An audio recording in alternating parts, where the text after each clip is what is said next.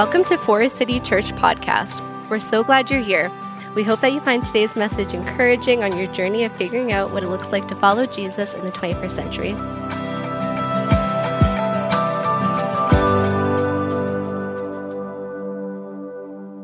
Um, so today I'm going to read from Exodus 17, verses 8 to 13. So I'll give you a second if you want to flip to there. Um, yeah. It's nice that the snow is finally melted, thankfully. All right, so verses 8. The Amalekites came to and attacked the Israelites at Rephidim. Moses said to Joshua, Choose some of our men and go out to fight for the Amalekites. Tomorrow I will stand on the top of the hill with the staff of God in my hands. So Joshua fought the Amalekites as Moses had ordered, and Moses, Aaron, and Hur went to the top of the hill. As long as Moses held up his hands, the Israelites are winning, but whenever he lowered his hands, the Amalekites were winning. When Moses' hands grew tired, they took a stone and put it under him, and he sat on it. Aaron and Hur held his hands up, one on one side, one on the other, so that his hands remained steady till sunset. So Joshua overcame the Amalekites' army with the sword. Dutch Sheets, in his acclaimed book, Intercessory Prayer, begins his entire book with this story. Dutch tells of a time that he was pastoring in Colorado, and there was a member from his church who came to him and said, Hey, could you go pray for someone, my sister actually, at the hospital? He agreed, and to his surprise, when he showed up to the hospital, he found Diane. Diane was in a comatose state with tubes down her throat and a feeding tube, and she'd been in this state for over a year and a half. He found out that the sister didn't really tell him the whole story about Diane's condition, fearing that if she did tell him everything, he wouldn't show up, which he admits he probably wouldn't. He talks to the doctors, and they said she will most likely die. Even if the miraculous happens and she somehow awakes from her comatose, she, because of the severe brain damage she's experienced, she'll be nothing more than a vegetable. Although Dutch already blocked off this hour, and there he was in this hospital room with this motionless Diane, and so he decided to pull up a chair and begin to pray for her for the next hour. And what happened in that hour was nothing for Diane. She remained motionless, lifeless in her bed right there. But something happened in Dutch's life. He, in that hour, became overcome with emotion. A deep compassion formed in him for this stranger that he's never met before, for this lifeless individual laying here in this hospital bed. So the next week, he goes back for another hour and he prays. And the week after that, he goes back to pray for her again. The week after that, and the week after that. And this became his weekly rhythm for an entire year. He goes every week to this hospital room to pray for Diane in person for one hour. It was around the two year mark of her comatose state that the doctors transferred her to a nursing home. They told the family to expect that she will probably be gone soon and that her condition is getting severely worse and she will likely die. Dutch, upon hearing this, rushes to the hospital, to that hospital room one final time, and he is pleading, tears running down his face, saying to her in the hospital room, It is not too late for a miracle. Three days later, from that moment, to everyone's surprise, Diane wakes up. She does not die, but in fact, she wakes up. And not only did she wake up, she woke up with full restoration to her brain. This was such a big story that the local newspapers reported it on the front page saying, quote, woman awake, alive, healthy after two-year coma. The doctors are reporting to call it a medical miracle, saying they have no logical explanation for how this actually happened.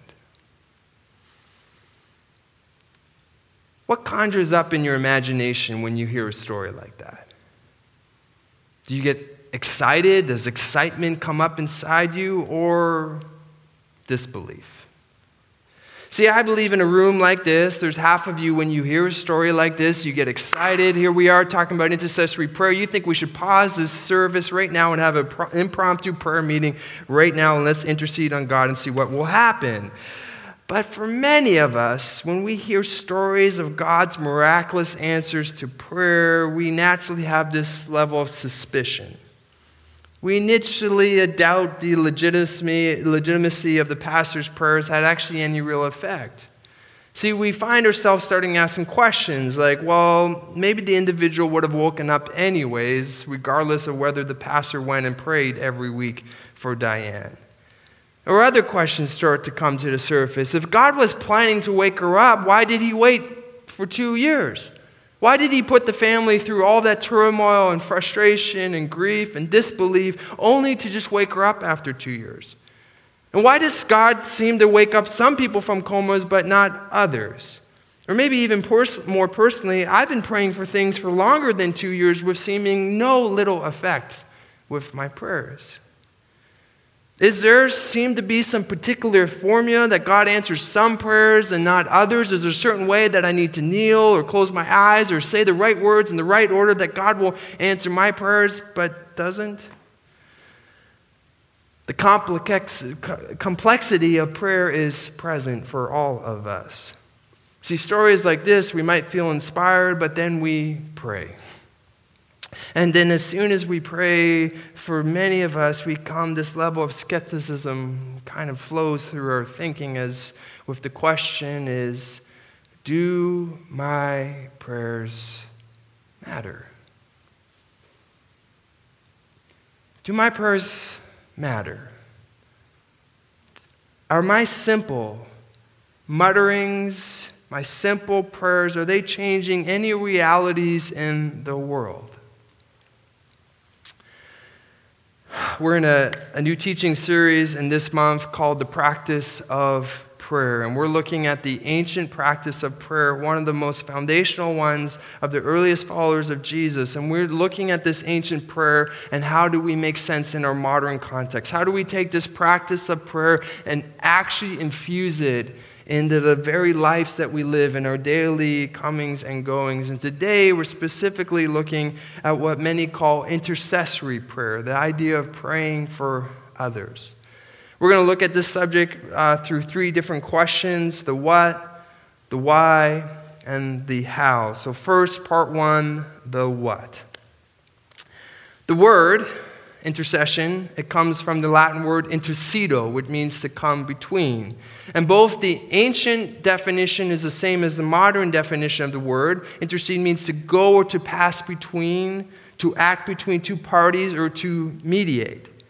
See, where last week Amy talked about petition prayer, that idea of having requests to God out of our needs and out of our desires, intercessory prayer is to intercede. It is to mediate between God and another individual. It's to put yourself in the place in between someone else and God. Simply put, intercessory prayer is to pray for others. See, intercession is shifting the focus from yourself to someone else. It's moving past the endless questions that we ask ourselves over and over again is what do I want? What do I need? Where do I want to be? What more do I want to accomplish and acquire? See, intercession, it starts with love and it ends with love. It's loving people so deeply that you're compelled to intercede on their behalf. Richard Foster, in his great book on prayer titled Prayer, he says this about intercessory prayer. That was a joke for you that or this was too many definitions. I put that in for you. Didn't even laugh at it. I'll keep up with the definitions. Anyways, Foster, this is what he says. It's my favorite. He says this If we truly love people, if we, if we truly love people, we will desire for them far more than it is within our power to give them. And this will lead us to prayer. Intercession is a way of loving others. Such a good definition. So, who do you love? Who do you care about so deeply? And whoever that person or persons are, do you sometimes feel like that you are not enough, that you don't have enough to give, that their, their challenges and their frustrations, is, their complexities is beyond yourself, that this problem is not one that you can solve on your own? Well, Foster says, well, this should lead you to prayer. If you truly love people, you want to give them more than it is within you to give, and this always leads us to prayer. Several months ago, um, someone I cared for and knew uh, picked up the phone and they gave me a call. And they began to outline some things that happened in their life, and this was challenging. And as I listened on the other side of the phone, I felt so helpless in those moments. See, I knew that this person didn't need me to answer any theological question. They didn't need me to strategize with them. They didn't need me to come up with solutions because the complexity of it is way beyond any solutions and my experience or training prepared me for. So, what other option? What other option do I have but to take it to the one that has the power to potentially change their reality? Intercessory prayer is the way we show great compassion to those who are around us. So that's what intercessory prayer is, but why is it so important? Why do we pray anyways? Why do we have, even have confidence in praying for others and that will make any change? To answer that question, we're going to take some time to look at some of the biblical themes of intercession and help bring to the surface that question of why. One of the greatest intercessors of history is Moses. Moses, if you're not familiar, was the one who freed the Jewish people from enslavement in Egypt. Let my people go. Prince of Egypt, great film. Watch it, you'll get all you need to know. But, anyways, Moses was the, in the, the, he was the figurehead. He interceded for his people, the Hebrews and God. He was the mediator. He's the one that represented the Hebrews to God. And this scene is this image is seen in many different parts of Moses' life, but I think most visibly in the story that of the battle within the Amalekites, which uh, Angie just read for us a few minutes ago. But let me just summarize what's happening. This is in the infancy of the Hebrew people leaving Egypt, and they're really vulnerable. And the Amalekites realize this, and they want to take advantage of this vulnerability, and so they attack them. So, Joshua, the, the military leader, he goes out to battle the Amalekites. That's what the focus of the scene is that day. Everyone's looking. There's this great battle for our survival, for our very life, eh, whether us as a nation are going to exist early on. And so we're fighting for our very existence. But behind the scenes of the battle is Moses who goes up on a hill and is interceding on behalf of the Hebrew people. And the story tells as long as Moses' hands are up in the air, the, uh, up, um, the Hebrews are winning.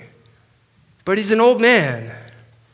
And he's praying, he's interceding, and it's taking its toll, and he gets tired. And when his hands fall, the Hebrew people begin to lose to the Amalekites. Aaron and Hur see what's going on, so they put rocks under his arms to keep him up and for him to sit down. It's, it's an image of what intercession is. See, while Joshua is fighting a physical one, Moses is fighting a spiritual one at the same time. There's two battles happening that day. A spiritual reality is happening behind the scenes so much that Moses is exhausted from what his exertion is creating for praying and interceding for the Hebrews at this point. Richard Foster says this, commenting on the past. He says, Joshua is the commander who won the victory that day. He was the person up front in the thick of the conflict, but you and I know the rest of the story. Back behind the scenes, the battle of intercession was won by Moses and Aaron and Hur. Each role was essential for victory. See, this story powerfully illustrates to you and I the reality of what we see and what we don't see what seems to be the main thing, seems to be the main struggle, and the power of those who are interceding behind the scenes. See, Moses, he was the great intercessor, interceding on behalf of his people before God. Even at sometimes Moses seems to, in a perplexing way, change God's mind about the fate of his people. He is begging God, pleading with God, interceding for his people and all the silly mistakes they make. And it seems, based on this reality and this story, that his intercession seems to change the scope of history. That history does not seem to be set for the Jewish people, but rather it's being shaped by his interceding, mediating his prayers to God. Now, most of us are not Moses, except for Moses Muhala, who is actually goes to our church. But most of us are actually not Moses. We don't have burning bush moments. We haven't faced the greatest superpower of the day and seen God miraculously bring in these 10 plagues to free millions of people from enslavement. See, our testimony is not one of parting Red Seas. Our face doesn't shine like um, Moses when we experience God's glory. See, if we're honest, many of us, our spiritual lives are boring, mediocre at best. See, God doesn't seem to respond the same way to our prayers that He did for Moses. So, what confidence do we have? What authority do we have to pray for others in the same confidence that Moses did? What ability do we have to intercede for others? Well, if you turn the pages of the biblical story, you'd find yourself at the pages of the New Testament, and Jesus comes in, he changes this whole reality. And then our authority is not under one person, one special person selected to represent a people. Our authority is now under a new covenant and a new kingdom. This is shown over and over again in the pages of the New Testament, but I think Paul's letter to the church in Rome specifies or simplifies it the best. This is what he says in Romans 8, verses 34 Christ Jesus, who died. More than that, who was raised to life, is at the right hand of God and is also interceding for us. Now, just give me a minute.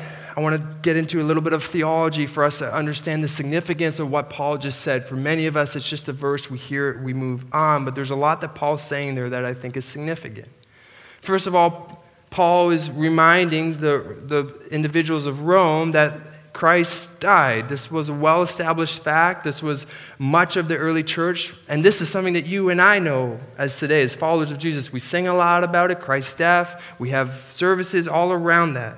And then he says, more than that, he also raised to life, where the best evidence demonstrates that Jesus actually rose from the grave. We celebrate Easter. We sing songs about that. That is something that isn't unfamiliar to us as well. But then he says this but Jesus is also at the right hand of God and is also interceding for us.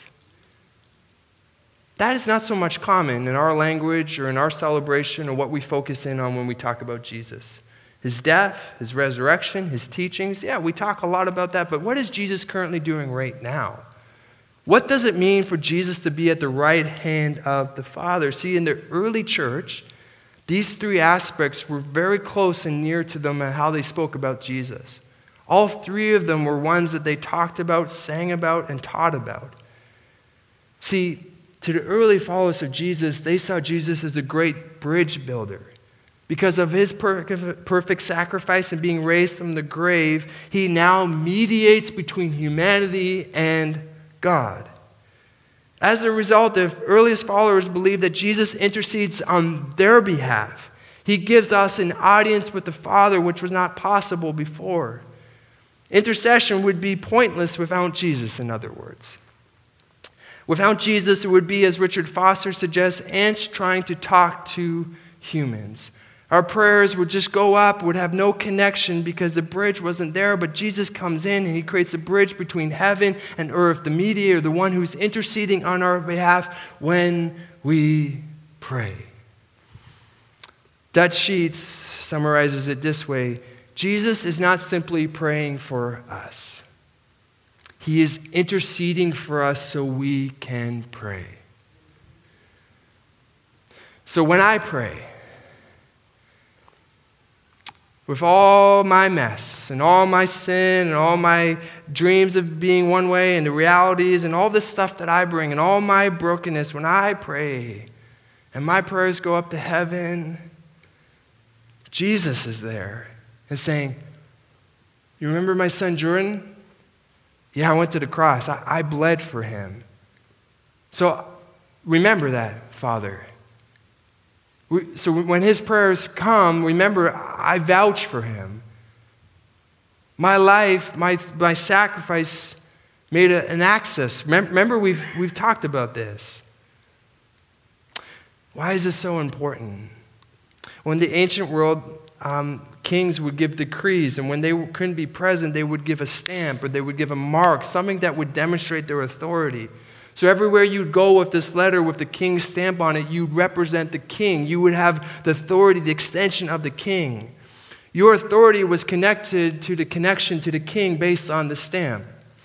Let me give you a modern illustration that would be equivalent that most of you would be more familiar with. When you go to Costco, they have these two people with these red vests.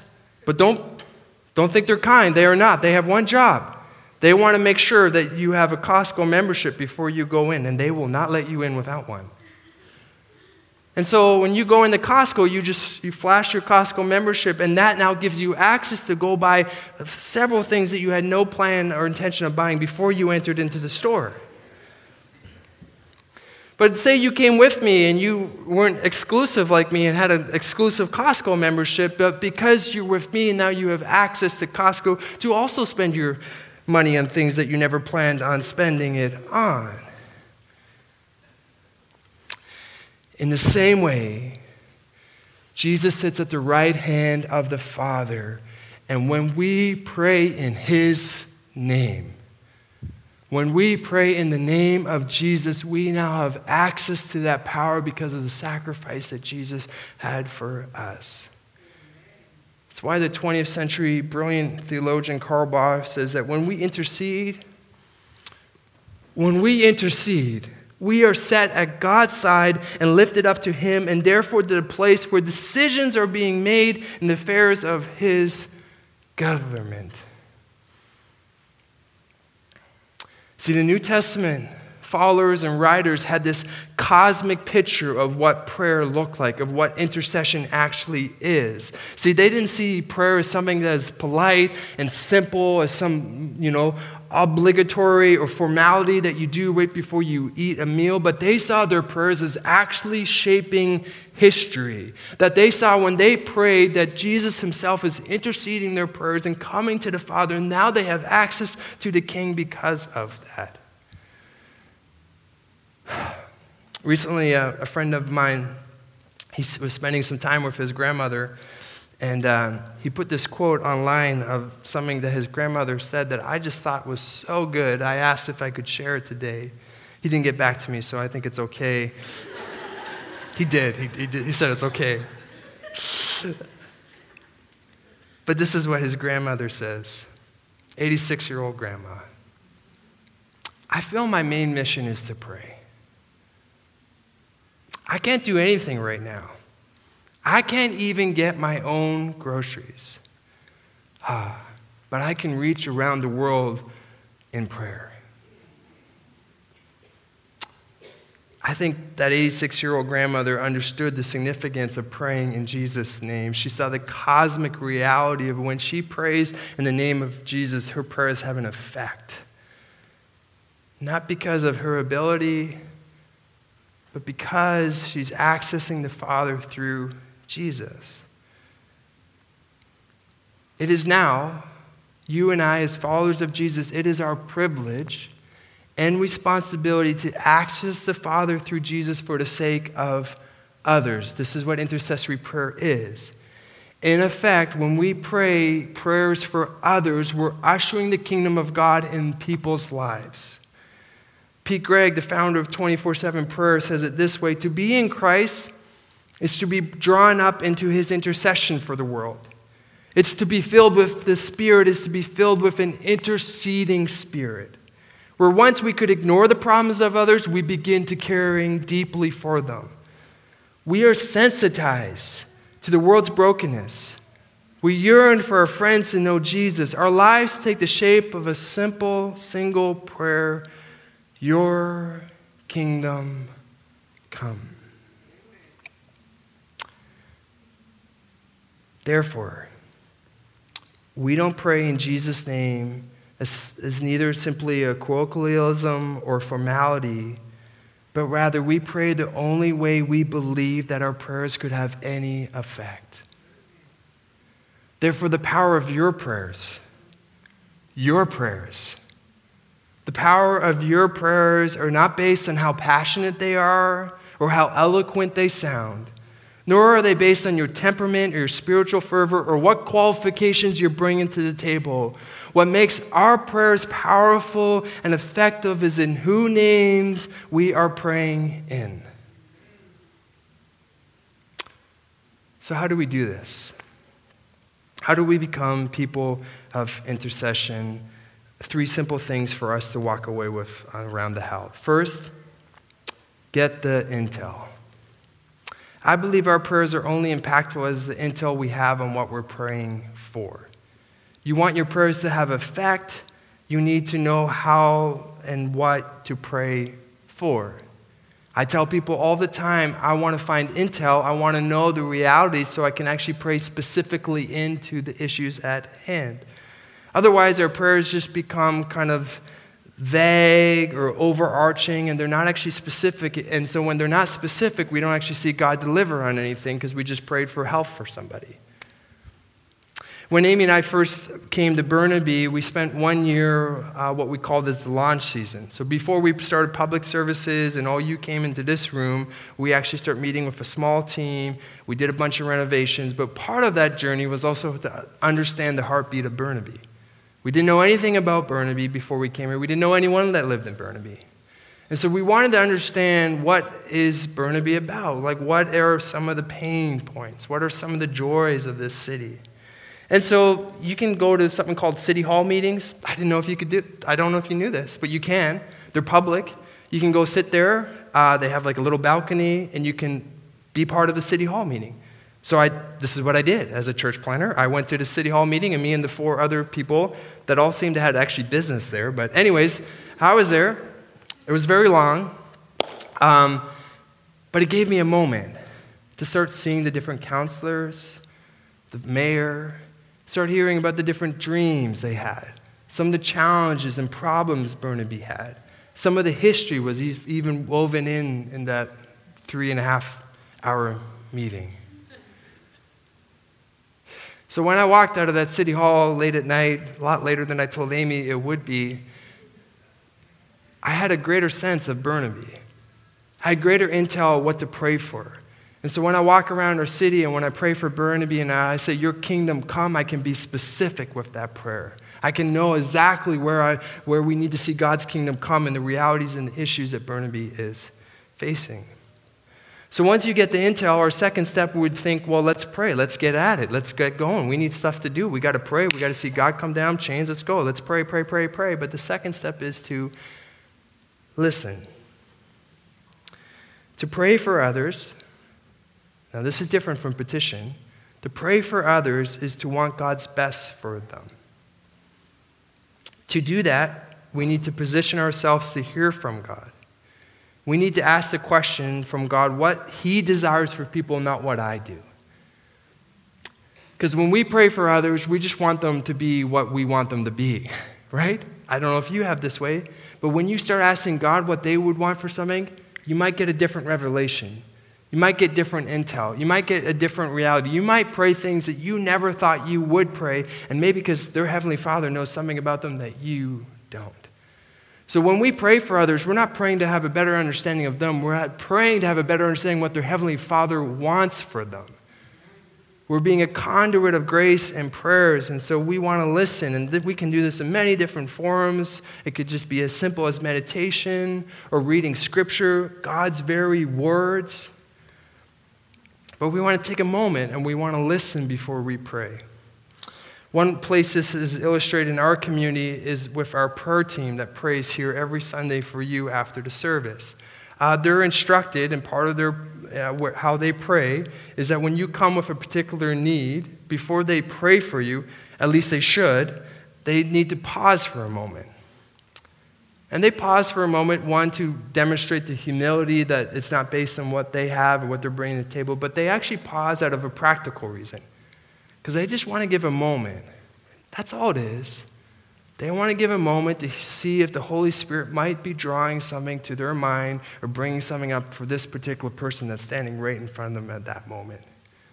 They want a posture that they're not praying for you because they're super good at prayers, or they're the most eloquent, or they just have the most spiritual fervor and you just feel like heaven's coming down. They're demonstrating that they're just partnering with what the Lord has for you. And they just want to pray for you. Finally and lastly, get the intel, listen, and thirdly, how do we do intercessory prayer? Well, we keep a list. Now, that sounds really practical. It sounds maybe too systematic and not spiritual for some of you, but it is a way to keep track of who and what you're praying for. Maybe you have a better memory than myself, but if we don't have some way that we're have tracking the prayers and who we're praying from the, specific, the specificity of them, then we're probably forgetting them. And we're probably not as persistent and consistent with them as we could be. It's why I ask so many of our, our, our, team leaders here on their teams that they have that they have a list of every person that serves on their team. They have their name written down somewhere on their phone or sticky note.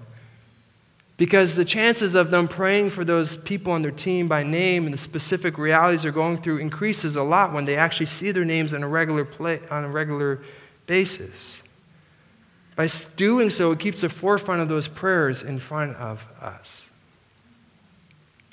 Several years ago, um, Amy and I were in Abbotsford and we were away for a season, so we were back um, in our old stomping grounds where we fell in love, got married, all those things, right? And so we went back to the old post secondary where Amy and I first met and we fell in love.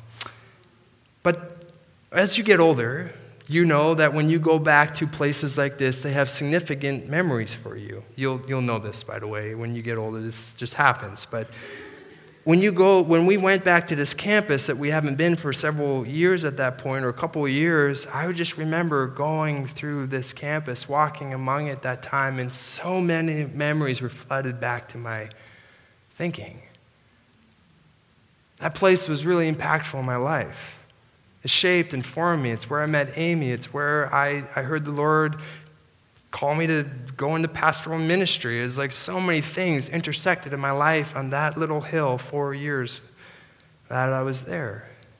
So each stairwell, each path, room, classroom, they all had memories. I remember wrestling with subjects in this class, and I remember having a prophetic word spoken over me in this row in the chapel. And I, I remember wandering up this pathway several times a day because it went right to my residence.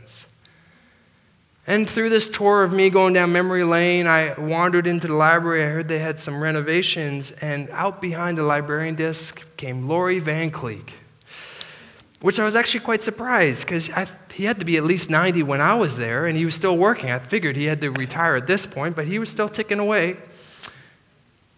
He was a librarian at our school for decades. I think he actually is now retired, but he was there for such a long time, and he were catching up. I haven't seen him for a long time, and he was telling me about this, about some of his walks and his family. I was telling him about mine and ministry and this and that. And then he said this statement to me that stuck with me. He says, You know, you know, I pray for you and Amy every day. And when someone says that to you in the moment, you're like, oh, thanks, that's so great. Thank, I appreciate that. But it wasn't until I was like walking out of that library, as walking up the path, that I thought about the significance of that statement. Laurie was there for decades. that means that there had to have been hundreds, if not thousands, of students that graduated from that school. But he prayed for Amy and I by name every single day. Now, I spent a lot of time in the library, so maybe he knew my challenges and knew I needed a lot of prayer, and that might be why I made it to the top of his list. But nevertheless, he probably had a list. He probably had a list of students that he put down on pen to paper somewhere that in his rhythm of prayer that he would go back to every day and pray for each one by name. I'm going to invite the keys to come back, and I, I want to end with this. I like results. I really like results. I like things happening. And I don't know about you, but I found myself early in this Christian movement and being part of churches that I get frustrated with people when they would say something like, I'll pray about it. Or let me pray into that. I'd be like, yes or no, let's just move this needle, let's just keep things going. I always viewed prayer as sort of like a cop out. And yes, and sometimes we need to act, and sometimes we need to do things, and we can't just simply pray all the time. But for some reason or another, I always saw it as a second rate solution. I thought doing and acting and progress was more effective than just simply praying for things. But my thinking has shifted in the last few years of my life, even the last six months, of what place prayer has in my life and in this community and in God's movement in this city. I wonder when I look back at my life, moments where God's hand has seemed to be over me. And I would have some success or progress or things seem to happen. And uh, just like Joshua, the battle, I was winning it and I would receive praise for that and accolades and attention for that. But I wonder how many Moseses were behind me, interceding, praying, mediating between God and me and bringing me up to the Father countless on a daily basis.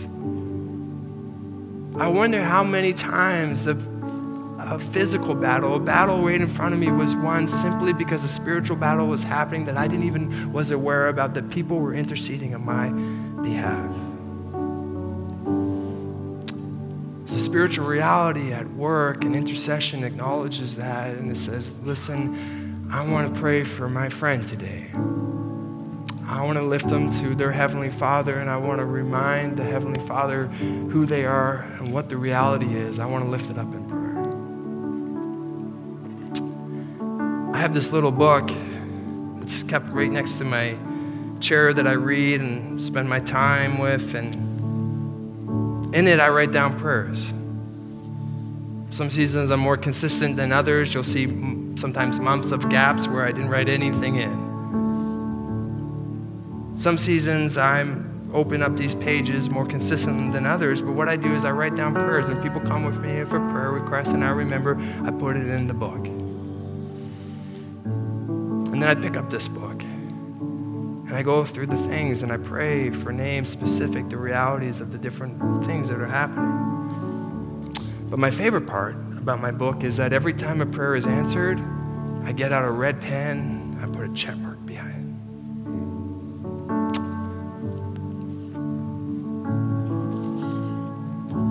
it. There was a couple that was friends with Amy and I for years, and I mean years.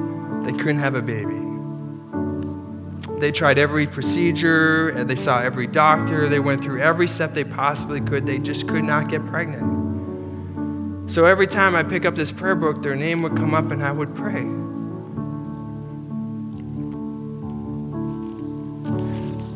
Then one day, we get a call, and they called us. Said, hey, we're pregnant. Little boy. I went right to my prayer book. Got on my red pen, gem work. I say that because I also have a lot of other moments. There's other lines, there's other prayer requests in here that have no check mark that I keep praying for, interceding, believing God might show up at some point in those moments. But keep a list. I'm going to invite you to stand with us and inviting the prayer team to come forward. And before these lights just take out all of it. Ah. Did we change the lights in here? It's just weird. Hey, the prayer team is coming. There's, there's individuals actually at the back, there's people at the front. We're going to sing a song as we always do. We're going to conclude with, with worship. But we would love to pray for you. Amy and I are here as well, and we would just love to pray for you we would love to intercede on your behalf. We love to mediate. We love to bring your requests to the Heavenly Father and pray for His kingdom come in your life. So, Jesus, we thank you for today. We thank you for this community. We thank you for the prayers that were prayed over us prayers that maybe we don't even know about, people who have been praying for us that we're not even aware of. But Lord, we've showed up where we are. We've had the life that we have, maybe because of prayers that have been spoken that we are not even aware of. And so, Lord, we just acknowledge there's a spiritual reality at work in our lives and in our city and in the lives around us. And may we be a truly loving community. And may we love people to such a degree that we care for them more than what we can in our own power to give them. And may we lift people up in prayer. May this become a practice. May this become a rhythm of our community. When needs come, may we just even take moments and pray for them. May we just not do the formalities. I'll pray for you someday at some point, but Lord, may we actually be people that depend on you, Father. So, Holy Spirit, I pray your presence would be known here. I pray that we would have the humility and the vulnerability to come and receive prayer. May we be people that depend on our Heavenly Father to meet us in our lack. So, Jesus, may we be a community of prayer. May we pray, may we sing, and may we look to you. Your beautiful name.